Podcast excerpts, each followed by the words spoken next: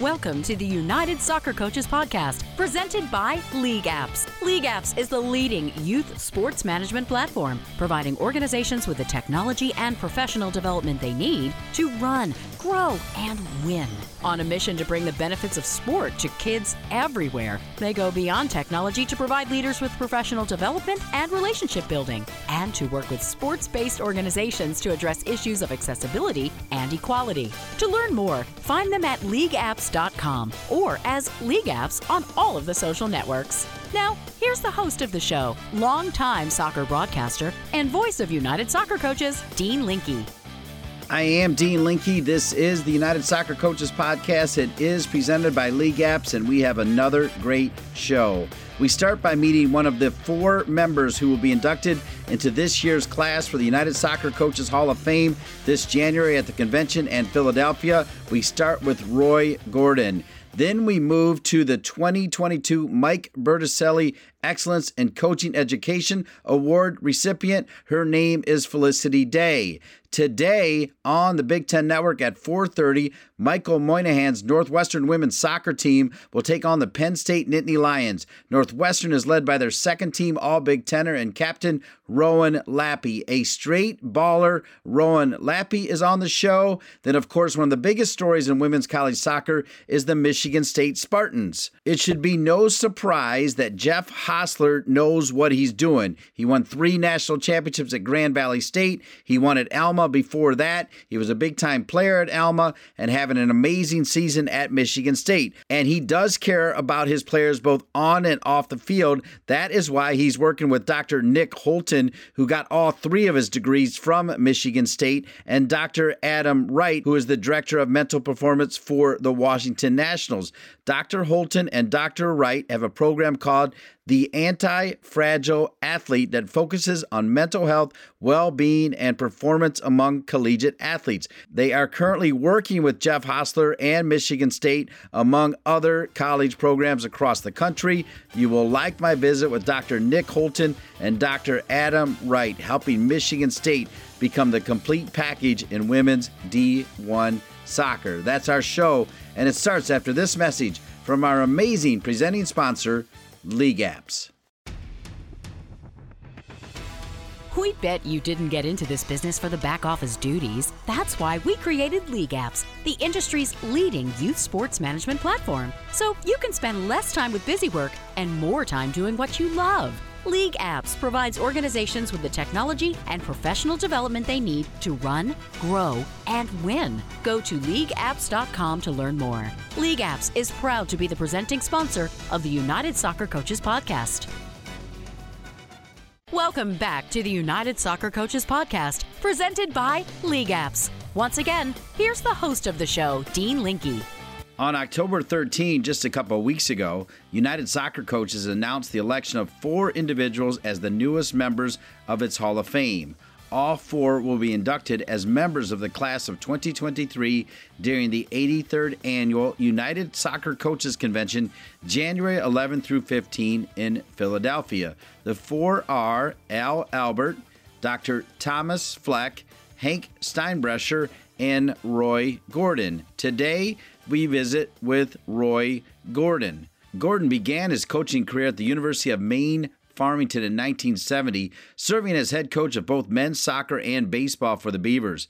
Among his soccer players was Mike Berticelli, who went on to a legendary coaching career of his own. Gordon initiated the soccer program at the University of Mary Washington in 1977 and the tennis program a year later. He served the school with distinction as a teacher and coach until his retirement 34 years later. He compiled a career soccer coaching record of 432, 253, and 53 for the Eagles and was one of eight NCAA Division III coaches to have surpassed 400 wins at the time of his retirement. He was an eight time Capital Athletic Conference Coach of the Year, five time United Soccer Coaches Regional Coach of the Year, and the Virginia State College's Divisional Coach of the Year on four occasions. Roy Gordon's UMW teams played in nine NCAA tournaments and won eight CAC titles. Following a long stint on the board of directors, Roy Gordon served as the 50th United Soccer Coaches President in 1998 and was the recipient of the prestigious United Soccer Coaches Honor Award in 2009.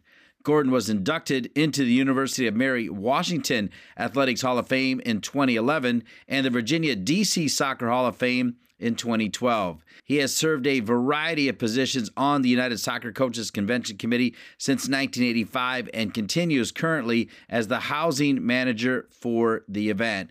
With that, we meet the first of four people going into the Hall of Fame in January. Roy Gordon, welcome back to the United Soccer Coaches Podcast presented by League Apps, and congratulations on this Hall of Fame honor. Thank you very much. Glad to be here. Roy, you certainly understand what it means to go into the United Soccer Coaches Hall of Fame. When you got the news, how'd you feel then and how do you feel now?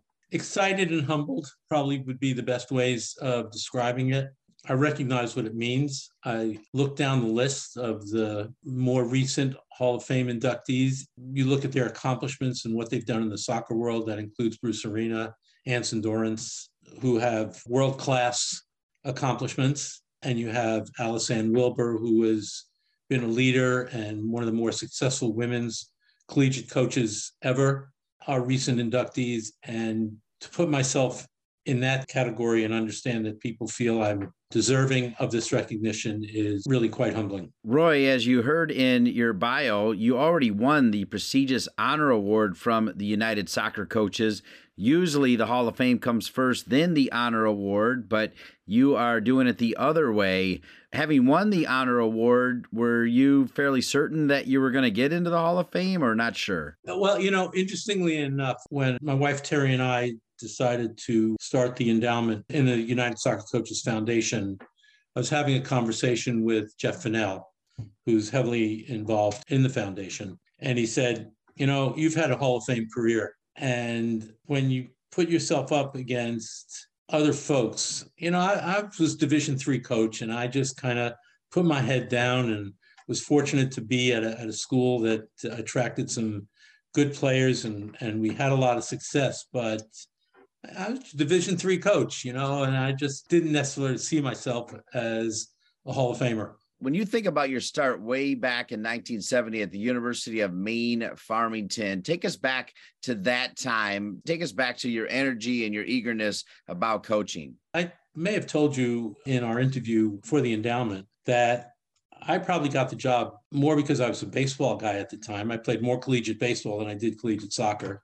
And in my graduate work, I was doing assistant coaching work in baseball, but the job was baseball and soccer. And I got to believe I got the job because I had that background in soccer. You know, a lot of baseball people in 1970 in Maine, not a lot of soccer people. So, yeah, I mean, I, I jumped at it. It was a great opportunity. You know, I inherited a team that maybe had three or four guys that had much soccer experience, and everybody else was you know, maybe a recreational soccer player, if that. You know, we just, you know, put our head down. It was a state school. We were able to attract some good players and we turned that program around and it was very successful at the time I left. Then when I started at what was then Mary Washington College, it was a new program. And I got to tell you, Dean, I didn't really know what I was getting into. Starting a new program again with three guys who had soccer experience and of any kind. And first game at Roanoke College, we're about 20 minutes in and it's 0 0. And I'm saying, oh, you know, this isn't going to be too bad. The final was 8 0. and, and that year was a real learning experience. I'm not surprised that you were able to start a college program. The way you organize the convention and you're still active in the convention with housing is incredible because you handle that with such ease and such comfort. You never get rattled. I got to believe that's part of your temperament, Roy. Is that fair? A guy who really doesn't get rattled and can manage any kind of crisis at any time? Usually.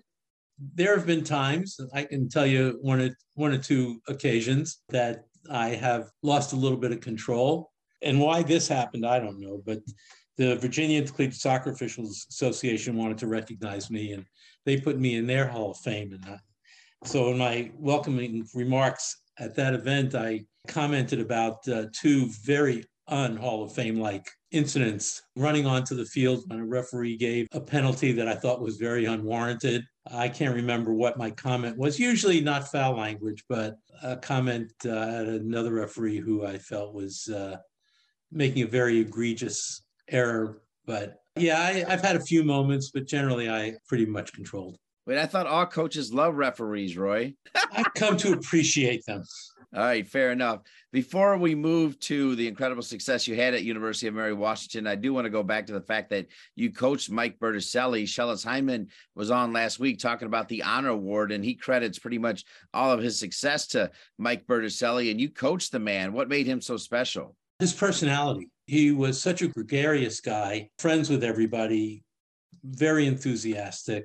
I knew he would he would do well as a coach I mean, he was at a school where the education program was very important. The teacher education program was very important. So when I got there, he was a junior and he was our backup goalkeeper. He dislocated his shoulder. So he could no longer be in the goal his senior year. So we found a way to to uh, make him productive, and he got on the field quite a bit. And so I was actually a little bit surprised when he went to graduate school and wanted to be a coach. But certainly not surprised because of his enthusiasm and and his way with people here with Roy Gordon, one of four amazing people that will be inducted into the United Soccer Coaches Hall of Fame. That'll be in January during convention time, where Roy will also be busy. As you mentioned, you initiated the soccer program at the University of Mary Washington. Paint a picture of the University of Mary Washington for us, please. Well, at the time I came, a state school had become a co ed institution in 1971. It had been the Women's College to the University of Virginia. By 1976, the administration really didn't actively seek males. New president came in and said, This has got to change. Hired an athletic director uh, in 1976, and I got hired in 1977. So there were 2,000 women and about 100 men, 20 of whom played on the soccer team. First meeting we had, I can't remember how many guys came out. One of the guys who had been involved in their club team the year before went into the dorms, recruited a bunch of guys. So we wound up having 20 players. We played on a field that was 50 by 100 with four by four wooden posts. And the crossbar was a one by four that was was U bolted onto a three inch pipe. That was our field for the first two years, which probably was beneficial. Keeping everything tight meant instead of losing six or seven zero most games, we were able to keep it to two or three. But we were we were 0 and 10 that first year. Uh, I think we were uh, maybe three and 11 each of the next two years, and I think by the fifth year we had our first winning season. Well, you had 432 wins this is going to be tough, but can you pick out two of the more special of those 432, Roy? We had a run in 1997. We got to the Final Four. Uh, we lost to uh, Joe Bean's Wheaton College team in the semifinals. But in that run, we had uh, in the first round playing at Greensboro College, we had two games uh, that we were down 1 0 with uh, 15 minutes to go and came back and won uh, both those games. One, I think, two to one, and one three to one. And one of those games was against a team that we had previously lost to during the course of the season. Another NCAA game, we had played Gettysburg College at Gettysburg lost 3 0. But it was one of those games that it was probably 50 50 by the way of by way of uh, possession. They happened to score three goals. They came to our place for the NCAA tournament and the result was 3-0 our way. Same game, probably 50-50 possession, but we scored the three goals. So that was actually in a, in a different season, not not the same year. But those are the kinds of things. Uh, we we had a game in a conference uh, semifinal against St. Mary's in Maryland, and we were down one nothing, and we got seven minutes to go. The way we were playing, there was no way we're winning this game. We were dominated. They had a very good team on the year. Seven minutes to go. I had made a sub. Kid makes a great run down the left flank, scores a brilliant goal. It's 1 1. We go into overtime, score on a uh, set piece. Great header. In overtime, golden goal at the time, we win the game. So, yeah, there are a few games that, that you do remember that are uh, special. As you heard, I just mentioned that Schellas Hyndman last week, as an incoming honor award winner, said one of his key mentors was your former player. When you think about two or three people that made a big difference in your life as a coach and as a person, who might they be, Roy? Well, Tim Schum was my uh, collegiate coach. He had just gotten to, it was then Harpur College, became Binghamton University. You know, so he's the guy that asked me to get involved in what was then the NSCAA, helping with the convention. So that was a, a big piece of it. And through that, I met Rob Robinson. I remember this like it was yesterday. We were at a convention committee meeting in, in Cincinnati, and we went to a little Italian restaurant. And of course, Rob is famous for his love of Italian food uh, famous in the association for his love of Italian food. And it was just he and I at dinner, and that started collaboration, working with the association, but also a great friendship. I've followed his coattails all the way through the next 30 years. I mentioned that following a stint on the board of directors, you served as the 50th United Soccer Coaches President in 1998. What do you remember about that one year? The one thing I do remember um, I got a call from Jim Sheldon one day. I think it was in the spring, and he said, "Oh, um, Umbro just left us." I said, and I said, "Well, what are we going to do?" He said, "Well, I'm just going to go to another clothes soft goods manufacturer and see who we can find to uh, get to be our sponsor." It was a quiet time for the association, so I, you know, I'm not sure uh, we had that many momentous things going on the things that went along with being president were were absolutely wonderful. Dinner with Pele, Umbro did a very nice thing at the convention. They, uh, when Pele was there, they always took the president out to dinner, and that happened to be the year that Pele was on board. An unbelievable experience. Well said. You know, you received the honor award in 2009, as we touched on. Take us back to that moment in 2009 when you won the honor award. That was uh, tremendous surprise. As I as I indicated to you, that was really the first major recognition that I received from the association. So for me, it came out of the blue. I've never seen myself as a special guy. I put my head down, I do the work, I follow through, I try to get it done well. And so I just don't look for the recognition. I don't care about the recognition. I care about getting things done well when you are recognized, it, it's it's quite special, and um, it, it, was exciting. As we also mentioned, this is not your first Hall of Fame, as you were inducted into the University of Mary Washington Athletics Hall of Fame in 2011, and a year later, the Virginia DC Soccer Hall of Fame in 2012. What do you remember about those two years, Roy? Virginia DC Hall of Fame was one of those things that came out of the blue because I really never did, did much work for Virginia youth. Obviously, I you know I helped my I helped my son's coach when he was playing, but there was a there was a man whose daughter played basketball at Mary Washington, and he worked for DC United, and I guess he did a lot of work with the Virginia DC organization, and he he put my name in. That one was I just guess because my work in soccer in Virginia, uh, developing the program at Mary Washington, I think that was that kind of a recognition. Mary Washington, of course, that was special. I'm still their their best fan. I go to all the games. Uh, it's my baby.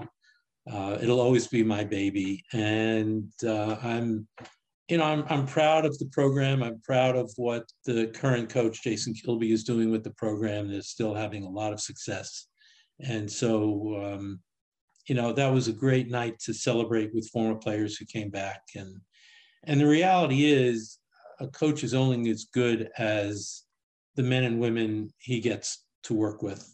Without good players, we don't have any success. And I was fortunate to be able to attract, uh, and the college was able to attract uh, good people, good players, and that's the reason for the success. I'm almost certain that that same pride that you have for the University of Mary Washington Athletics Hall of Fame, you have for United Soccer Coaches. I think that's a fair statement, is it not, Roy? Oh, it, it certainly is. I mean, the two things that I've given my energies to professionally uh, my college program, and to United Soccer Coaches. Um, you know, I've been doing work for them since the mid to late 80s and have loved every minute of it.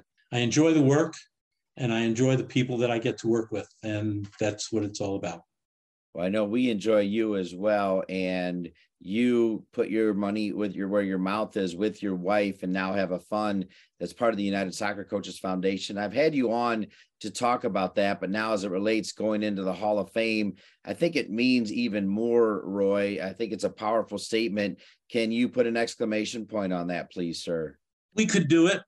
And it was important because the convention's been important to me. The coaching education that I received from the association was important to my career. I mean, here I was a, at 23, just turned 24, and a couple of years of high school playing, a year of college playing. And where do I learn about this game? At the time, the association was the place to go. There was the federation as well the coaching education I got from the association was so important in in my ability to develop as a coach. I feel like the association picked the right year for all four of these members. And I say that because we are pretty much through COVID. I think Philadelphia is going to be a tremendous success, and you'll be right there in the middle of it on a Friday night. Have you thought already about what you're going to say to everybody on that Friday night, Roy? I I have, um, and I'm going to keep it short. well, you can talk as long as you want, my man. You've earned you've earned that right. But certainly, I appreciate that uh, uh, as one of the the co-hosts for sure, Roy. I mean, can you put into words, and you kind of already, but uh, when you hear it used to be NSCAA, now you hear United Soccer Coaches. When you hear either one of those, how does it make you feel? What do you think about? I feel part of it. I feel like I've uh, I've made a good contribution to the association, and I guess through the association to the greater good of the game in the United States. A small part. When you look around, there are just so many people who are doing so much tremendous work. I get you know the Soccer America blog every day, and you just read and see new names and people who are doing fantastic things, and it just blows me away uh, the number of people who are doing tremendous things throughout this country. You know, I know I've put a little part, and that's why that's why being inducted into the Hall of Fame is a little unbelievable. When I see the tremendous number of people who are doing incredible work throughout the country, and every day there's a new name. So you put yourself in that, and you do say a little bit of why me, but you know I recognize that I have put, played my part. Roy Gordon, part of this year's Hall of Fame class for United Soccer Coaches. As we end, Roy, your parting words for people that are looking in on what it takes to have a Hall of Fame career. What's your advice to a young coach? Because I know one of the key initiatives of United Soccer Coaches is to get younger. You, like me, appreciate the legacy of so many people like you and like Hank Steinbrecher and Al Albert and Mr. Fleck as well. But what's your message to the young people considering the values of United Soccer Coaches? I think they have to uh, take the association for what it offers. It does offer an opportunity to develop your coaching bones. One also has to be willing to give back. It's one thing to do to do your work and develop your own program, but it's another thing to be part of the greater game and to be part of the greater game you you have to contribute you know all coaches uh, do different things uh, in their life and sometimes they keep it within their community sometimes uh, it's just within their team but i think there's also value in getting involved in the in the greater game and and putting yourself out there well let's end with this because i've always found your energy and your enthusiasm infectious as you deal with the convention and juggle everything you're dealing with the convention and every interaction I've ever had with you has been positive. With that, I feel like Roy, as long as you are healthy, you will continue to bring that energy and infection to the association. That's what my plan is. They're going to have to kick me out the door. well, right now we're kicking you up the door to the penthouse to the United Soccer Coaches Hall of Fame, where you can put that right next to United Soccer Coaches Honor Award. Roy Gordon going into the Hall of Fame for United Soccer Coaches. Thank you so much for joining us on the United Soccer Coaches podcast. Thank you, Dean. Have a great day. My day gets better, and this podcast gets better as we're joined next by Felicity Day, who was named the 2022 recipient of the Mike Berticelli Award. Felicity Day actually attended the college where Roy Gordon coached for so many years. Felicity Day is also the daughter of John Smith, who had that famous field goal for the New England Patriots, the snowball game where the snowplow came out and found a way to get New England that field goal. That's her dad. How cool is that? A soccer guy who became a kicker for 10 years in the NFL. Felicity Day has done so much for the association, and now she gets recognized as the recipient of the 2022 Mike Berticelli Award. And she joins me after these messages. Register now for the 2023 United Soccer Coaches Convention in Philadelphia. From January 11th through the 15th, connect with your soccer coaching community and experience all United Soccer Coaches has to offer in one place. Enhance your coaching resume by attending over 200 education sessions taught by world class instructors, in addition to meal functions, award ceremonies, and a huge exhibit hall offering the latest in coaching tech, equipment, and more. Register before the December 15th price increase at UnitedSoccerCoachesConvention.org. Welcome back to the United Soccer Coaches Podcast presented by League Apps. Great to start with Roy Gordon, who's going into the Hall of Fame. Now we want to meet the winner of the Mike Berticelli Excellence in Coaching Education Award on October 27th. They announced selection of Felicity Day as the 2022 Mike Berticelli Excellence in Coaching Education Award recipient for her outstanding contributions teaching coaches and her service to the game. Felicity Day, a longtime United Soccer Coaches coach educator, becomes the 23rd person to receive the prestigious recognition from her peers. The award is named in honor of Mike Berticelli, the former United Soccer Coaches Vice President of Education and men's coach at the University of Notre Dame, who passed away way too early in 2000. Day serves as the coach developer for many of the association's educational courses in the great state of Massachusetts and across the country. In addition to giving her time to the association, Day is the vice president of Steel Experience and a coach developer at Steel Sports, as well as the head coach of the 2009 Girls Steel United Boston team. In her spare time, she volunteers with Athletes Unlimited in Massachusetts, an organization that runs soccer programs for children with disabilities. Day's professional experience spans many roles over the course of 20 plus years, including player for Arsenal Ladies in London in 88 through 99, head women's soccer coach at Nichols College from 98 to 2001, owner and director of coaching at John Smith Soccer Academy 2002 to 18, head girls soccer coach at Weston High School 2007 09, and director of education at FC USA Soccer Club from 2018 to 2020. Day has been a member of the association since 1998. A longtime student of the game, Day has earned her United Soccer Coaches Master Coach Diploma, University of Delaware Master Coach Certificate, the highest diploma offered by the association. Additionally, she has earned her UEFA C license and U.S. Soccer C license. The Berticelli Award will be presented at the association's awards banquet on Friday, January 13, in conjunction with the 83rd annual United Soccer Coaches Convention in Philadelphia. With that, we welcome Felicity Day. Welcome and congratulations, Felicity. Thank you so much. I appreciate that. Yeah, as we get started, so last week we started the show with Schellas Hyndman, who wins the prestigious honor award, and he credited first and foremost Mike Berticelli. Roy Gordon, right before you, who has won the honor award and is going into the Hall of Fame, coached Mike Berticelli and you win the Mike Berticelli Award. And as coincidence would have it, you actually played at the same university where Roy Gordon coached forever. Yeah, there are a lot of a lot of uh, soccer connections there for sure. Small soccer world. Now, one connection that is not soccer but football that we have to talk about right away is your father, John Smith, is the famous kicker for the New England Patriots that hit the field goal in the Snow Bowl, where they actually shoveled the little spot away for the New England Patriots. So tell the story about your dad becoming a pro football player and whatever he has told you about that game, because for a lot of us, we can picture it like it happened yesterday. Yes. So he is English um, and came over to the States uh, to work at a summer camp, like a lot of English soccer coaches do. Um, soccer was his love and, and, his passion.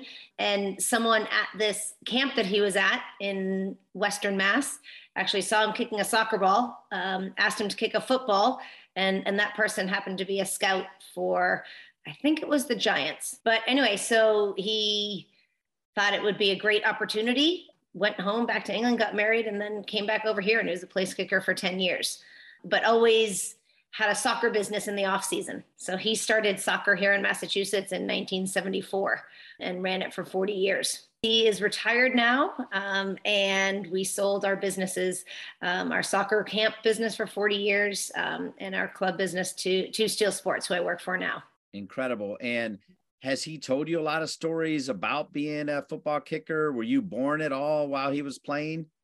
Yes, so I'm the oldest of four. So um, he played 74 to 84. So yeah, I was I was a young one, and um, you know still have very fond memories of of going to the games um, at Sullivan Stadium and um, and just having having uh, you know different family events with the different players and and things like that. So I definitely look look back on that fondly for sure. Your resume is so impressive. And now here you go, Felicity Day. You win the Mike Berticelli Excellence in Coaching Education Award. Can you put into words what that means to you? It is a tremendous honor. And and actually when um, Doug Williamson called, I was completely shocked. Um, I think what makes it even more special is the fact that my peers um, voted on that. And so just to be recognized for something that I love doing and that I've I've been doing for 20 years and something that you know I think it's it's not something that I look to be recognized at. It's a passion. I love doing it, and so you know to be recognized and to receive this award is is one of the highlights um, of my career for sure, and, and, a, and a huge honor. Can you share with us who some of the first people you shared the news with? Really, my family and my father, and you know he's he was kind of the inspiration for me um, growing up. He was always my soccer coach. I ran the soccer business with him for 20 um, out of the 40 years. And um, he was definitely kind of the first person to just get me involved in the game and, and to continue, um, you know, helping me with the different opportunities that I had. And um, so, yeah, it was very exciting for sure beyond your father, who are some people within United Soccer Coaches that have made a direct impact in your life? And don't worry if you miss anybody, because there'll be time along the way to, you know, thank other people as well. But uh, who are a couple names that come to mind right away, Felicity? After college, I started doing the coaching courses right away. I became, I was an All American at college, and that's what introduced me um, to the NSCAA at the time. And so I took the courses. Um, you know, Paul Payne, Paul Marco, like they were there you know, from day one with me, um, coaching me as I did those courses. Um, Nancy Feldman has has definitely been a mentor as well, um, and you know, being able to work with her through the courses. Um, she was obviously in Boston at BU, so we were able to work closely together, running um, some of the non-residential courses as well. Um, she and I worked together to run an all-female 7799 coaching course. Um, and you know Giovanni Pacini also was was instrumental in in just helping me continue to I guess to to run the the non-residential courses. It was always something my goal was to kind of run at least one um, of our courses a year, and and my father also had an indoor sports center, so it allowed um, it allowed us to do that, and and so yeah, I would say, um, you know, and then just learning from people like Schellas and and Roy, who you know I originally looked at as like the men's soccer coach at, at Mary Washington, where I was a player. Um, just learning from my colleagues is it's it's been an incredible experience and and one that's been very um, exciting and, and fun along the way. Well, and you're already doing it because I would think if you win something like the Mike Berticelli Excellence in Coaching Education Award, it would make you want to reminisce and reflect and think about how you got here and you've started to do that already but i want to dive deeper. As you think about your playing days as you mentioned you were at the same school that roy who just preceded you here on the united soccer coaches podcast. What's your best memory as a player? And then i'm going to ask you your best memory as a coach but let's start with as a player felicity. I mean playing you know in the ncaa tournament um, my senior year of college that's always a highlight you know with your teammates that you've been working so hard with um, over four years. Um, but also getting a different perspective going from college um, to play in England um, for Arsenal ladies in 98, 99, kind of when it, it, wasn't really the thing to do. You know, um, we didn't get paid and we would train just twice a week from eight to 10 at night. Um, I had a job during the day, and and so just to get that perspective, and and I learned a lot over there as well um, from the players. So that that was definitely a highlight of my playing career as well. And your greatest memory as a coach, and what has been an amazing career as a coach in so many levels. There's not really one memory that stands out when I look back at it. I I love the fact that I've had an opportunity to coach uh, boys and girls from ages two. Um, I do our two and three year old classes that I love, and then all the way up through the youth level now, um, through high school, and through college level. So, and I love every age group. It's it's just you know different, um, obviously different attributes of the, of the athletes at, at different ages. But um, yeah, I, I don't know if there's you know kind of one one aspect of, of the coaching um, career that really stands out. But um, the fact that you know the, the united soccer coaches has been a constant in my life um, for 19 years.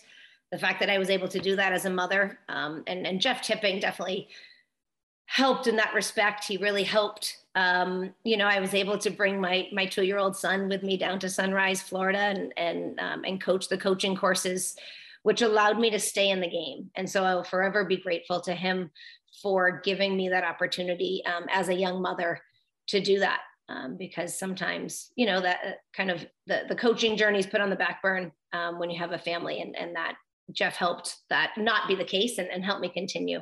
As you sit here today as a woman who's done amazing work in coaching, and then you see what is happening in the women's game. You mentioned your time with Arsenal then compared to now. You saw the Euros, you've seen the World Cups, you've seen the Olympics, you just saw the NWSL championship game and the playoffs and all those crowds. You're seeing a lot of women. I just did a game, Minnesota versus Michigan State. Erin Chastain has an all female staff on the Minnesota Golden Gophers. So we are making progress for women in coaching. It's given me chills. In fact, as somebody who started with the 91 team when Anson won the World Cup over in China and, and to be able to stay in touch with those amazing women, what are your thoughts about the progress being made right now? It is really almost like satisfying. You know, it, it it's very, um, it's exciting to see. Um, it's, it's just it's great. It, it's it's you know it's it's about time. Um, but you know I think a lot of groundwork obviously was done, um, and so just to see the sport really come into its own and um, you know to, to have young girls there and, and now you know as they say if you can see it you can be it and so to have those role models um, you know for for the young girls out there is just tremendous and just it makes me very very happy, you know, to see um, to see at where we are now. I think there's obviously still a long way to go, but I think we're we're definitely getting there. So people can see you and hear you right now, Felicity. What is your message to young women who are thinking about getting in to coaching after maybe their playing careers are done? I would say do it. Don't be afraid that there's a good chance that you will be a minority, um, that you may be the only woman out there. You might, you know, you might have a two or three of you, um, but just do it and don't, you know, let that scare you from pursuing something. If, if coaching and, and soccer is your passion, um, then yeah, go ahead, do it. Surround yourself with um, a great network of friends um, and people that can help you along the way. Um, as I said, you know, Nancy was definitely kind of a mentor to me and, um, you know, just kind of eh, always there if I needed to kind of bounce ideas off of um, people. But, you know, I was also able to have a strong um, network around me that, again, that helped me pursue that, pursue my dream of, of kind of becoming a coach educator. Felicity Day is the recipient of the 2022 Mike Berticelli Excellence in Coaching Education Award. Just two more questions for you, Felicity Day. Who makes the cut? Who gets at the Felicity Day table for the awards banquet on Friday night? Who's going to be there? That's a good question. That's you know, with with some teenagers, um, it's it's trying to figure out the logistics, right? So uh, that is to be determined for sure. well, it, tell us about your family, though. Tell us about the names of your kids. Uh, yeah, so I have a son, um, Olin, who's a junior, and a daughter, Hillary, who's a freshman. They keep us on our toes for sure. Awesome. Well, I hope they'll be there. My last question when you hear these words, NSCAA slash United Soccer Coaches, what does that mean to you? It means a soccer family to me. I think, again, just being part of it for 19 years, um, just on the staff for 19 years, but even before that, doing my licenses, um, it's a group of people that care and a group of people that that want to the coach educators that that want to help coaches improve um, and will do whatever it takes to really help the coaches improve and and to share their passion for the game Felicity Day, the 2022 Mike Berticelli Excellence in Coaching Education Award winner. Thanks for being on this week's United Soccer Coaches podcast. Thank you so much for having me. I appreciate it. Felicity Day, as you can tell, is a baller. Rowan Lappy is a baller for the Northwestern Wildcats, who will play today on the Big Ten Network against Penn State in the semifinals. Rowan Lappy from Northwestern when we return. Performance analysis is now recognized as having a crucial role to play in any coaching program. United Soccer Coaches Performance Analysis Level 1 Special Topics Diploma will provide coaches with real world examples of how analysis is being used to enhance the individual player development process and maximize team performance. Additionally, successful candidates will achieve Level 1 accreditation as an applied performance analyst from the International Society of Performance Analysis of Sport. Register now by visiting the master course schedule on unitedsoccercoaches.org.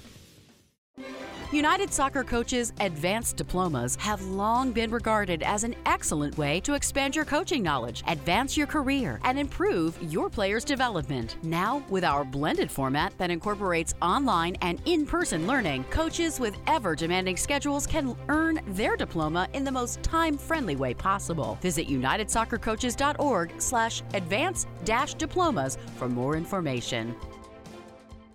Welcome back to the United Soccer Coaches Podcast presented by League Apps. What an amazing show. We got a Hall of Famer, we got the Mike Berticelli winner, and now we got a straight baller, Rowan Lappy, who plays in the midfield for the Northwestern Wildcats, who, by the way, are 14 3 and 2. They finished 7 2 and 1 in the Big Ten. They beat Rutgers in the quarterfinal, and they'll play today at 4.30 at lower.com field on the Big Ten Network against the Penn State Nittany Lions. Rowan Lappy having herself an unbelievable season. We saw her with a great goal against Stanford to beat Stanford earlier in the season and she scored a big goal, a bomb against Rutgers. You got to Google it to give her her sixth goal, her third assist on the season. She is one of two captains for the Northwestern Wildcats. After the Stanford game, I interviewed her. I called her a baller then. I'm going to call her a baller now. We welcome the baller, Rowan Lappy, to the United Soccer Coaches Podcast. Rowan, thanks for being with us on game day as you get ready to face Penn State in the semifinals. Yeah, thank you so much for having me. Super exciting to be here. So after that Stanford game, we came on the air talking about the fact that Michael Moynihan wanted Northwestern to be the Stanford of the Midwest. I posed the question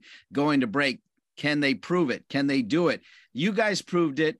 We interviewed you after. I called you a baller, and that kind of went viral, Rowan. That was pretty cool. It was a super cool moment. I had people um, coming up to me around around university being like, "What's up, baller? What's up, baller?" all over the place. So yeah, thank you for that. Super funny.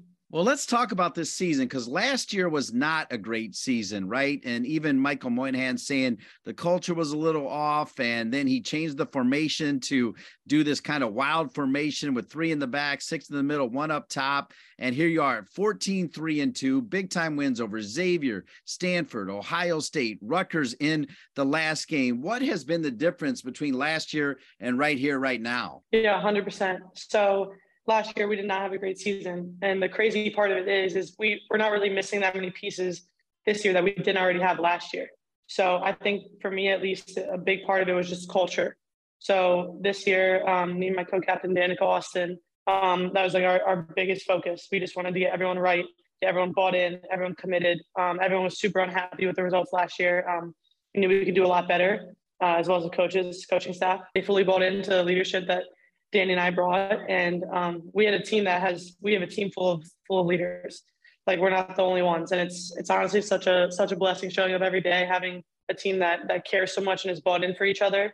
But 100%, I think the biggest difference maker this year is is the culture and just having everyone bought in and, and fighting and working for each other every single day, no matter if last player on the bench, first player in the field, everyone's energy is the same and the commitment's all there. So I think that's that's been huge for us this season, leading us to some of the success we've had. We're here with Rowan Lappy, one of the captains for Northwestern. Again, they'll play Penn State today at 4:30 Eastern Time on the Big Ten Network for a chance to play in Sunday's championship game, also featured on the Big Ten Network. Let's check this out for Northwestern. Eight of their starters received some kind of All Big Ten recognition, including Rowan Lappy with six goals and three assists, second team All Big Ten. Meg Bodie, first team All Big Ten with six goals goals and two assists. Aria Del Carmen, the center forward, second team All Big Ten with six goals and five assists. Josie Alessino, third team All Big Ten with seven goals and eight assists. Right next to Rowan Lappy, the Big Ten Freshman of the Year, Katarina Regazzoni, who was also third team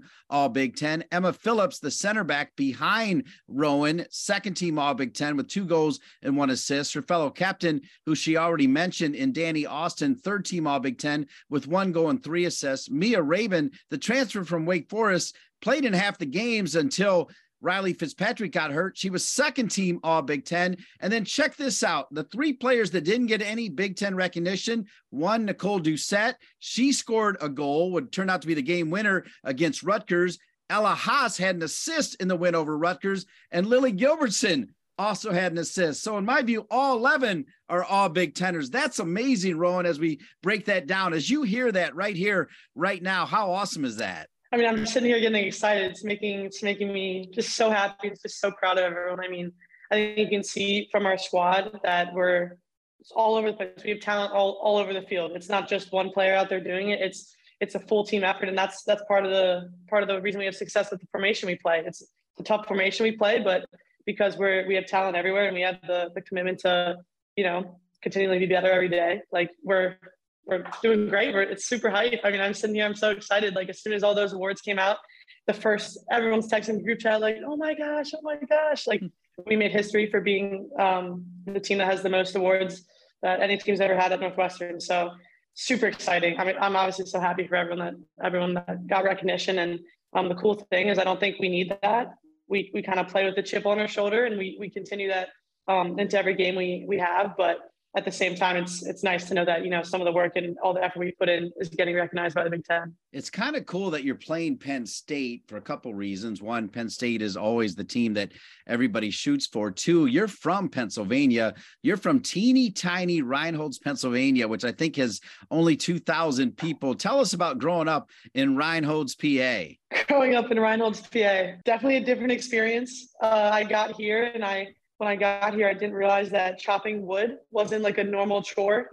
and I, you know, I saw my friends here. I was like, you guys did not chop wood when you were younger, and it shows.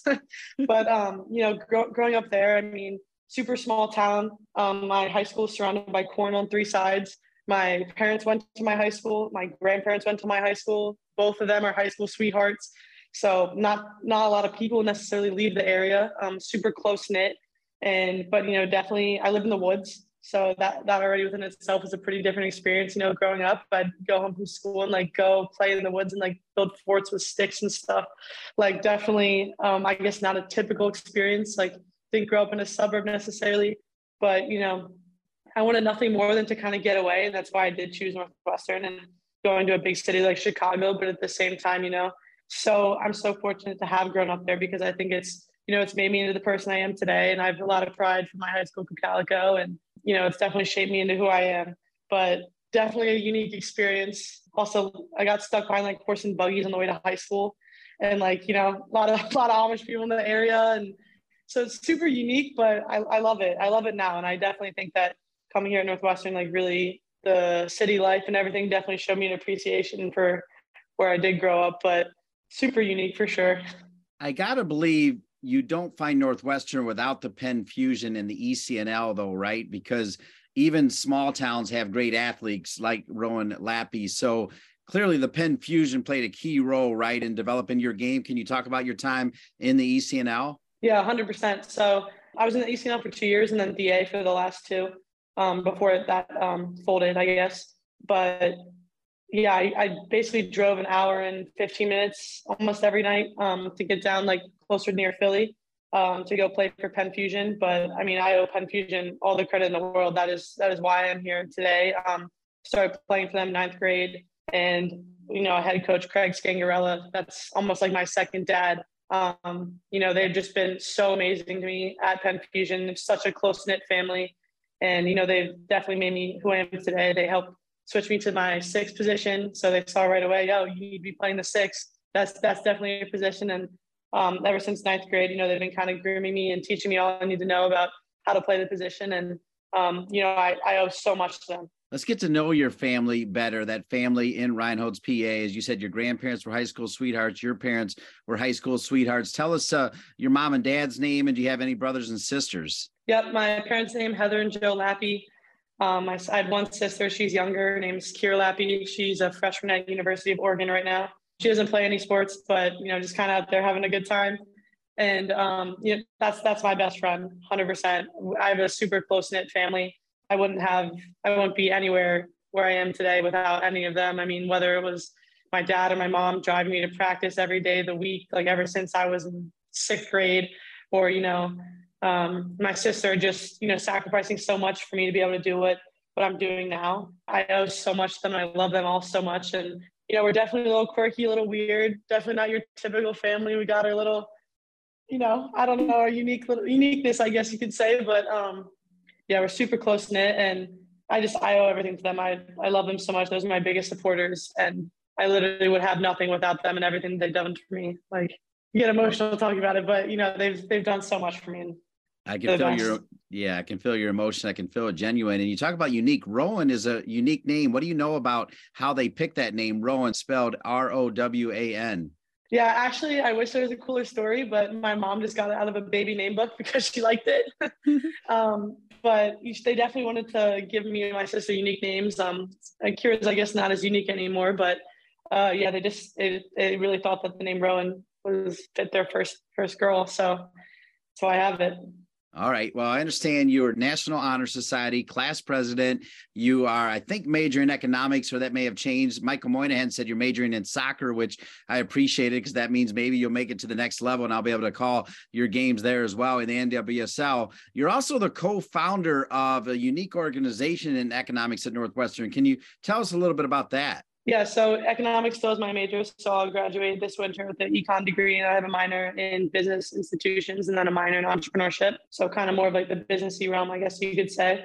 But um, I actually had a professor and the head of the econ department, Mark Woody, and um, alongside a couple other of his um, coworkers, come up to me and a, a couple other women asking if we would be interested in helping start a club for just women in econ, especially because it's a major that's you know not necessarily have a ton of women in it. So they wanted some more representation and a club and an outlet where women could join and you know feel like they have some resources or people to talk to within the major. So um, i helped co-found it. It's basically just a club that like i said before just unites all the women within the major kind of assigns like study buddies and um, things like that has a couple of social events and um, just i don't know i guess the main point of it is just to help women within class feel like they see familiar faces or have people to talk to um, within the major and like can get you know help when they need it or feel supported and stuff especially because within stem sometimes women i think get a bit neglected. Obviously, things are changing, but you know, definitely loving to see more women feel like they can join STEM and join a major like econ. That was kind of the premise behind the club. But um, I kind of stepped stepped um, down from some of my responsibilities a bit as as season is happening and um, this year. But I was president of it last year, and I did help co-found it. And I'm super proud of Northwestern for having and starting a club such as that because I think it's super important for women everywhere to feel supported and especially within a STEM major. We're super proud to have Rowan Lappy on today's show as today at 4:30 on the Big 10 network it'll be Northwestern against Penn State. We talked about the fact that your family's from Pennsylvania. I got to believe Columbus isn't that far away. I got to believe they'll be at lower.com field for this game. Yeah, they will be. Um, I think that my mom and dad are definitely flying out. I think there's a chance my sister might also come from Oregon and fly out. Hopefully, fingers crossed. Uh, my grand my grandparents may drive up, but I'm not sure. They might be content to just maybe sit and sit and watch on the TV and support that way. But regardless, I know the the Wildcat family has been every single person within every family has been coming out to support so much this season. So I know I know we'll have a big gathering there for us. Tell us the future of Rowan Lappy. Will you come back for one more year next year? Will you use your COVID year, Rowan? Have you decided? I definitely would like to. I actually have two more years because I took a medical red shirt my freshman year due to injury. Um, I had to stop after I think the first five games or something, so I got that year back. But yeah, definitely my intent would be to come back and use my years for sure, and just want to make sure I get through this season healthy, no dings, no no knocks on the body. But yeah, I would love to. So that means you'll get more schooling as well. Maybe try to get your master's while you're doing that potentially. Yeah, I think so. Something like a master's or a grad program or something like that. But yeah, for sure. And then what about playing professionally? Because, like I said, Michael Moynihan said that you are a soccer junkie. I call you a baller. Are you going to try to take that to the next level? 100%. I mean, I think ever since I grew up, since I was four years old, I always said I wanted to be a professional soccer player. So that's definitely my intention. And, you know, I'm going to keep grinding every day to try to get there. And that's definitely the goal. All right. As we wrap up, Northwestern will beat Penn State today and make it to Sunday's Big Ten tournament championship game if they do what? you know, I think just coming out there with a chip on our shoulder, like I said before, I think that's that's what gives us our edge. They they predicted us to finish 11th in the Big Ten. We finished second, and we're still not satisfied. We want to go out there. We want to we want to prove more points and prove more people wrong, prove all the haters wrong. So I think that you know, as long as we keep, keep that chip on our shoulder and really just go out there and stay united, stay connected, and you know, it's a it's a super big high level game and there's going to be mistakes. There's going to be things that aren't perfect, but I think our edge is the fact that we're so united and unified, and you know we want to work for each other and we want to get the job done. I'll end this the same way we ended our conversation after that big win over Stanford. Rowan Lappy, you are a baller. Good luck tonight against Penn State, and thanks for being on the United Soccer Coaches podcast. Thank you so much for having me. Really appreciate it. Go Cats. On the other side of the bracket, starting at 2 o'clock today, it is the story of all stories. The Michigan State women's soccer team under the Haas, Jeff Hosler, will take on the Nebraska Cornhuskers. Michigan State went undefeated in Big Ten play, one of the most amazing turnarounds for a program, perhaps in the history of D1 women's soccer, where they are today, number six in the country. And Jeff Hosler makes sure that everything is right on the field and off as he has been working this year and perhaps in prior years with Dr. Nick Holton and Dr. Adam Wright. They have created this incredible program called the Anti Fragile Athlete that focuses on mental health, well being, and performance among collegiate athletes. We'll visit with Dr. Nick Holton, who is also a Michigan State man. He's got three degrees from there, as well as Dr. Adam Wright, our last segment after these messages. Does it feel like all you're doing to manage your team, club, or league is busy work? If so, League Apps can help you get back to doing what you love, delivering a powerful yet simple youth sports management platform. From robust registration and payment tools to automated communications and other software integrations, League Apps saves you time and headaches. Less busy work, more time doing what you love. Go to leagueapps.com to learn more. League Apps is proud to be the presenting sponsor of the United Soccer Coaches podcast. It's not too late to get your program recognized for the 2022 23 season. Register now for the United Soccer Coaches College Services Program to enhance your coaching experience with educational offerings, general liability insurance, and awards and rankings eligibility for you and your players. The College Services Program serves to support you and your coaches, recognize your students' amazing efforts on the field and in the classroom, and advocate for meaningful change that protects our coaches and players. Register today by visiting unitedsoccercoaches.org backslash college. Welcome back to the United Soccer Coaches Podcast. We just heard from the star midfielder for Northwestern, Rowan Lappy, who will be at lower.com field tonight as part of one of the two semifinals in the Big Ten tournament. The first game will be the story of the country, I think, as it relates to women college soccer, as Michigan State will take on Nebraska. They're led by Jeff Hosler.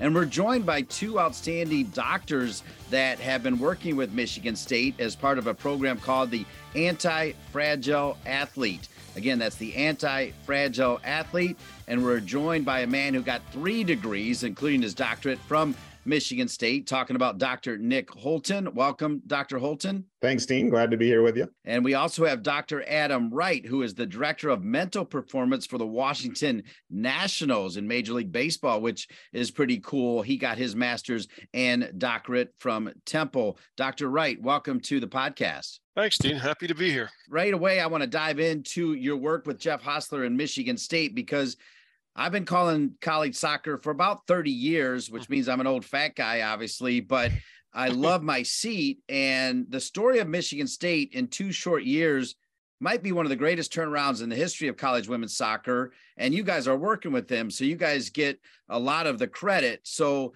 tell me about anti fragile athlete. And then from there, tell us how you got involved with Jeff Hosler in Michigan State. I don't know that we deserve a lot of the credit, but we're certainly happy to be working with the Michigan State women's team. We're thrilled for Jeff and his entire staff. Um, Jeff's been a close personal friend for 15 years now. I know his staff well, and they're all wonderful people and um, incredibly deserving of this success. But to your point, like the statistical uh, improbability, right? That what's happening this year would would be happening is um, pretty insane. So it's been a lot of fun for us to watch as well. The background here, Dean. So I'll, I'll start actually with how Adam and I came together and, and really created what we call the anti-fragile athlete. Um, as you're well aware, there are about five different suicides among Division One athletes just in March alone. Uh, Adam and I have existed in this well-being and performance space, mental well-being and performance space for a long, long time and I think when March came around, we had already been talking about trying to insert ourselves into the fray a little bit. And that was just the extra kind of kick in the pants that said, okay, now's the time. We got to step in. Right. That said, um, Jeff has been ahead of this curve for years already. Right. So I worked with Jeff back when he was at Grand Valley. And he just simply, I think, looked around like many coaches around the country do and said, I got a lot of young women, young student athletes here who are really trying to be their best selves, but a lot of times are languishing, right? And facing adversity and trying to figure out how to navigate that. And it's a testament to him and his staff that he cares about his players enough as full human beings to say, okay, how do I help train them up in that area? How do I equip them with the skills to help them navigate this adversity, build well being, feel good while playing better at the same time. And that's where our official role as the anti fragile athlete with Michigan State came in this year. So a little bit of history there. I think we should probably define what anti-fragile means because it's something that's not necessarily, you know, in the popular culture so much. I think some of us get a taste of it, but but it, it was coined by uh, an author and trader, actually, not in the sports science world, but about 2012, where he was looking at systems that would thrive in the face of disorder, randomness, chaos. They actually would seek them out and grow.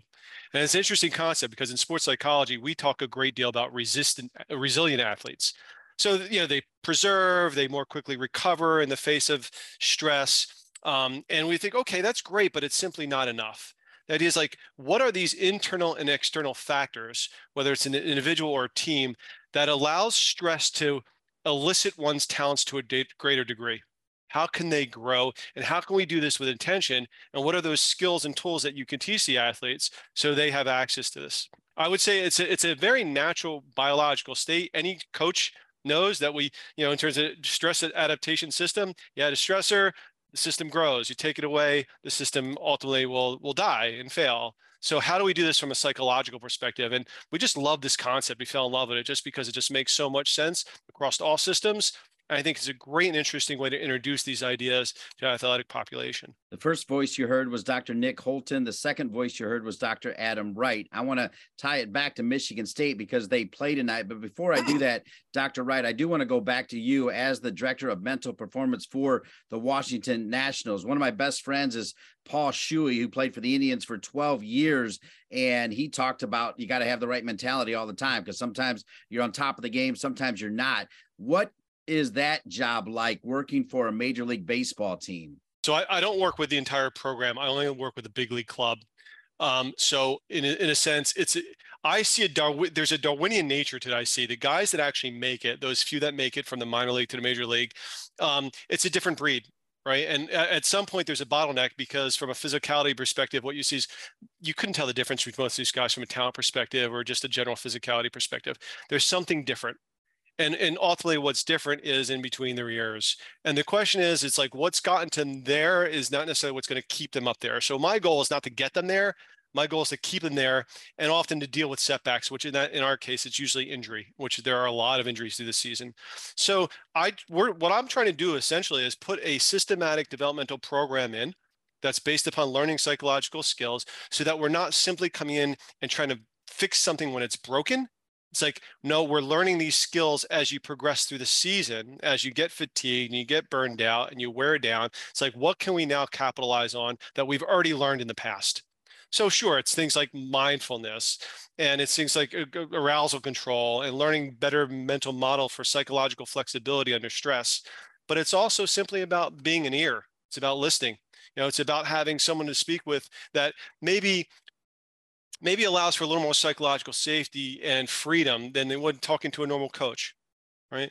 So it's just and right now the the way the contracts work in mlb everyone every team has to have someone like me available. Well now i want to go back to dr nick holton who got all three of his degrees from michigan state there in east lansing. And dr holton before you started to get involved in this anti-fragile athlete and i do want to know how it works as a business model in a moment what else have you done in your career so uh, the what simple way I explain it to people is I study human flourishing, which is really kind of a, a synergy between well-being and optimal performance. So that might include peak performance, but it's really about sort of daily optimization so that you can generally feel your best self, really perform as your best self. Um, but ultimately, it's meaning, purpose, you know, community relationships. It's the stuff that kind of makes life worth living and good for most people, right?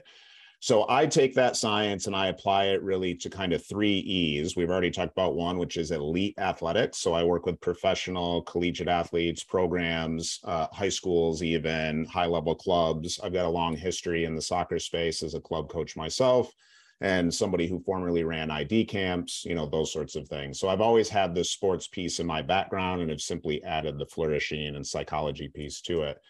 The other two E's are executives or entrepreneurs. So I do a lot of uh, coaching through the Flow Research Collective, work with a lot of the top uh, kind of Fortune top 100, if you will, C suite, all the way down to middle management, first responders, right? Um, I can't speak to that too much, but Adam and I actually met through working with a group of uh, officers as well and then the 30 is educators right? So it's a long way of saying i like help people i like helping people level up and my passion has primarily been around helping young people do that and often that's through sports. You said the word flourish and right now and by the way, you called him Jeff. I don't call him Jeff. I call him the Haas. the Haas, the Haas, the Haas, the Haas all day long.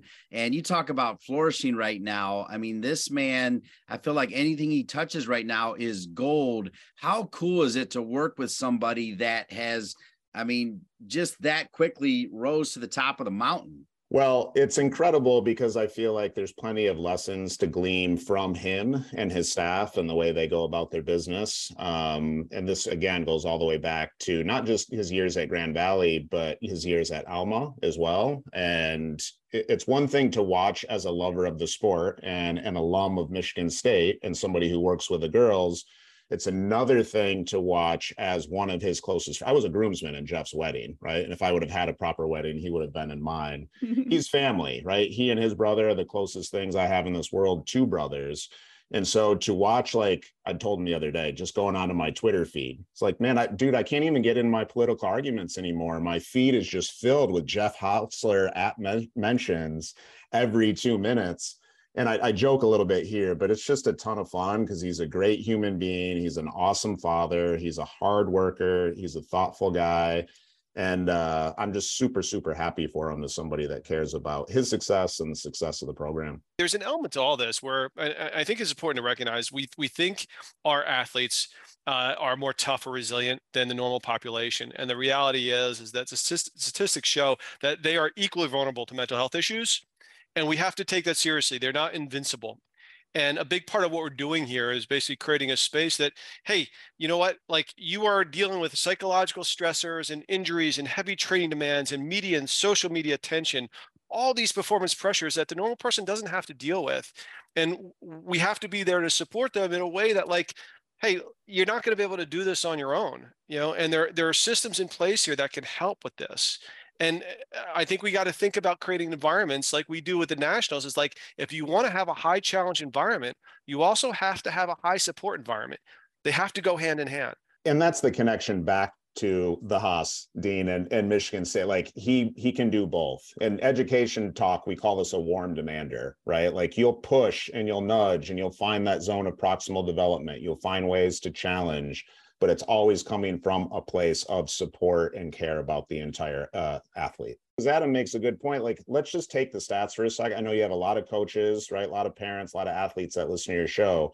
You take a soccer roster, so around 30 players, right? If that's a representative sample of the rest of the population, 10 of every single coach's athletes are likely to experience depression, some sort of anxiety disorder, a full-flown mental illness. I mean, just to put that, like concretize it put think of the 10 athletes on each of these teams. And what we're trying to do is be proactive and prevent that from happening to a greater degree. In many ways, my professional athletes are coddled. Right. This is all they have to worry about. Think of our student athletes, what these girls are dealing with compressed schedules, academic demands, parental expectations, and I, there is so much more that the scholar athlete has to deal with. All the social, all the social media, it, it is, and and these expectations, internal and external, and it's just they're dealing with, I think, more than many of my professional athletes have to deal with. Really cool. Spending time with Dr. Nick Holton and Dr. Adam Wright. They have a program called the Anti Fragile Athlete that focuses on mental health, well being, and performance among collegiate athletes. Specifically, they are working with one of the greatest stories in college sports, let alone college soccer, the Michigan State women who normally finished in the basement in Jeff Hosler's first year. They finished fourth in the regular season. This year, they did not lose a game in the regular season. They're the number one seed, and they'll play tonight on the Big Ten Network against the Nebraska Cornhuskers. So you guys are brilliant. I'm not so brilliant. Dumb it down for me. How do you make this happen? I know you're friends with Jeff Hosler, but let's say you weren't. How do you make this happen? And then what happens? Do you Zoom? Do you go in there and spend yep. time with them? Yep. How does it work? We make customized, short, scenario based videos that provide a common scenario or context a student athlete's going to deal with, right? Talks about some of the science of what they're dealing with at that moment, gives them kind of efficient, action packed steps that they can take to address what they're experiencing in that scenario, and then a workbook to practice it, right? All of that happens away from Adam and I. All of that happens away from the coaches. We build the curriculum, we provide the videos, we give you the workbook. And then typically the coaches we work with, or say a program and our athletic director, and we're doing this with other schools, they will hold the student athlete accountable for consuming that material. Once we know they've consumed it, we come in and coach either the players themselves or the coaches along with the players so that they can take what they've learned in our short, under three minute videos and start to transfer them to the field of play, both in practice and during matches, right? So we're not just giving content, we're not just giving coaching, we're finding the sweet spot between those things and making sure that everyone involved in the success of the program coaches and players, sometimes other leadership positions, get exposed to it, right? And we're seeing great results right uh, so far. We were just collecting data from some of our samples the other day. We're seeing increases in their ability to cope with adversity, increases in peaking under pressure, reduction in freedom of, uh, excuse me, increase in freedom of worry, reduction in negative emotion, right? Good levels of flourishing, all the things that we would want to see for, for our young student athletes. And to add to that, these skills are not simply, you know, they're not special to the pitch. In other words, they translate into all life, any kind of pressurized situations, including academics and just general life. These are life skills. They're not just sports specific skills. One of you mentioned the sad fact that last March, five D1 athletes took their lives. So, as you're working with these teams, I'm guessing you are available for a player that is having some mental anguish, some mental health issues. So we can be, you know, Adam and I should be clear that neither of us are clinical psychologists, right, or licensed therapists. So we don't approach this from the standpoint of responding to and quote unquote fixing the bad. But what we do do is try to flag or identify if we see anything in our data that suggests there could be a concern or there could be a problem. We will flag that with the coach or athletic director, right? Whoever is sort of our point of contact. And then that university or, or whoever we're working with can go through their proper protocols and mechanisms to try to get that student athlete the support that they need right? That said, we do work with a slew of really wonderful uh, mental performance and well-being coaches. So our athletes have the opportunity to opt into one-on-one coaching with them, or in some cases, Adam and I. Yeah. The, remember, the idea the idea here is to get people before there's a crisis, before they right. meet a diagnostic criteria. So we're dealing with general life and sport adversity in such a way that they can cope with it better. In fact, I would even say they could they could open up their capacity to deal with more stress, not simply cope. There are going to be times when certain people, given it's called the diathesis stress model, they're going to have a certain genetic predisposition, environmental, you know, background that the stressor is going to push them over the edge, and they're going to need to seek out more, you know, more therapeutic and uh, clinical help. Um, but our idea is to, to catch it before that happens the best that we can. And the system, let's face it, the system's broken and athletes are notorious. The research shows they are less, less likely to seek out help than the normal college population. It's like 30% to like 10% of athletes.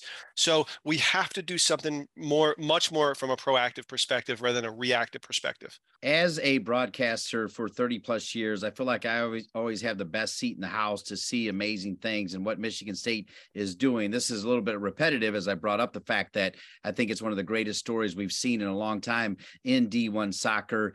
So I enjoy that seat. You know, as Zach Galifianakis would said, how's breaking camp? I feel like when you see what Michigan State does, I think you guys should be able to brag about the fact you're working with the team. Can you guys do that? So, one, we're academics, right? So, we will never go to the point of claiming a causal relationship, right? Um, but we are certainly happy, uh, thrilled for Michigan State and the results that we're getting. We're happy to see the data that suggests, you know, kind of things might be helping, right? And might be working. And certainly the two correlate with one another. So, you know, that's enough for us, but all due credit goes to uh, Jeff and Megan and Gabe and Tara and the whole Michigan State staff, right? And their student athletes. They're, not enough gets said, Dean. I mean, they're winning a ton of awards, but like I've worked with these kids for a while now. They're great mm-hmm. kids. They're great student athletes, and they deserve a ton of mm-hmm. recognition and success. And I'm just thrilled that they're getting it. We are vehicles for communicating the science, and ev- these evidence-based protocols work. So it's not we're not recreating the wheel. We're delivering the science in a way that I think is is manageable and digestible. All the success is based on the team. We yeah, as an out, we should be a fly on the wall, but it also speaks to ideas like this should not just be with Michigan State. Everyone should be doing this kind of work and have access to this kind of work at every level socioeconomically. That's a perfect segue because when I have people on like you two that connect with me, I want to make sure that people understand, hey, they're also out there doing work because that's how they make a living. So I want to know now we have 30,000 members, not all 30,000 listen to the podcast like right now, but eventually I think the majority of them do get around to doing it. So speaking to the 30,000 members of United Soccer Coaches, of course, you know, our pro category is a little smaller, our college is a little bit bigger, high school is even bigger, and youth is even bigger than that. Speaking to that audience, if they heard this interview now. They know you're working with Michigan State. They know that you, Dr. Wright, work with the Nationals. If they want to get involved in this anti fragile athlete, where do they find you? How do they connect? How does it work? So you can go right to our website, really easy, just the antifragileathlete.com. Um, you can uh, submit a contact inquiry and that'll come to Adam and I. We'll get in touch with them there. Happy to follow up. But we'll, we will also, um, in all likelihood, be attending the coaches convention in January in Philadelphia. So come see us there as well. Be happy to chat. And we want to help as many young people as possible. So the more the merrier. You're less likely to find us on social media. Um, and this is more kind of a business to business, right? Organization to organization. We're really trying to help the masses with this, right? So we want to have in depth conversations with people who are really trying to move the ball forward on this topic and care deeply about their athletes. Easiest way to do that is just get in touch and we'll set up a meeting and start the dialogue. The program is called the anti-fragile athlete. The website is the T H E anti-fragile Athlete.com. That is how you sign up. Please go there. Last word time, and I like doing this. Dr. Holton, Dr. Wright, if folks heard nothing but this last word about what you do and how you can help, this is last word time. I'll let you go first, Dr. Holton, and then indeed, Dr. Wright, you will have the last word? If a coach, athletic director, manager, whoever it is, somebody that works with athletes in general, right, is looking to get the greatest out of them, right, help them reach their potential, and is not acknowledging the role of mental performance and well being in that, then rather, you know, intentionally, accidentally, whatever you want to call it, you have put a ceiling on the potential for your young people right? What do we do? We are trying to help remove that ceiling. We're trying to open up additional possibilities by, as Adam said earlier, trying to address a lot of the stuff going on between their ears. I'll leave you with a quote from Horace uh, Adversity has the effect of eliciting talents which in prosperous circumstances would have lain dormant. And the question is, how can you as a coach or a parent or a leader create the conditions, both internal and external, to elicit your athlete's talents. Dr. Wright, thank you for the last word and thank you for what you're doing with the antifragileathlete.com. I appreciate it. Thank you, Dean. I appreciate it. All right. And Dr. Holton, as Michigan State makes a run to win the championship. Thanks for reaching out to me, one, because any friend of the Haas is a friend of mine. I love that guy. And I think I've got to end with go green. Go white. Love it. Yeah. Thanks for having us on, Dean. This was a pleasure and uh, best of luck to you as well. Really appreciate look, it. Yep. I look forward to seeing you both at the convention in Philadelphia as well. Again, the antifragileathlete.com. Check it out, folks. And I want to thank all of our guests and remind everybody to tune in to the Big Ten Network today at two o'clock as Michigan State will take on Nebraska Nebraska and women's soccer in the semifinals at lower.com field in Columbus. Then at 4:30, it'll be Penn State and Rowan Lappy's Northwestern Wildcats. Also want to thank the great people at United Soccer Coaches, especially Bailey Conklin, Brandon Milburn, Erica Dyer, Jeff Van Duzen, and the gang. My producer is Colin Thrash. For each and every one of them and all of you, I'm Dean Linke saying we'll see you next week for another edition of the United Soccer Coaches Podcast presented by League Apps. Thanks for listening to the United Soccer Coaches Podcast, presented by League Apps. League Apps is the leading youth sports management platform, providing organizations with the technology and professional development they need to run, grow, and win. To learn more about League Apps, find them at leagueapps.com or as League Apps on all of the social networks. And to learn more about United Soccer Coaches, visit us at unitedsoccercoaches.org.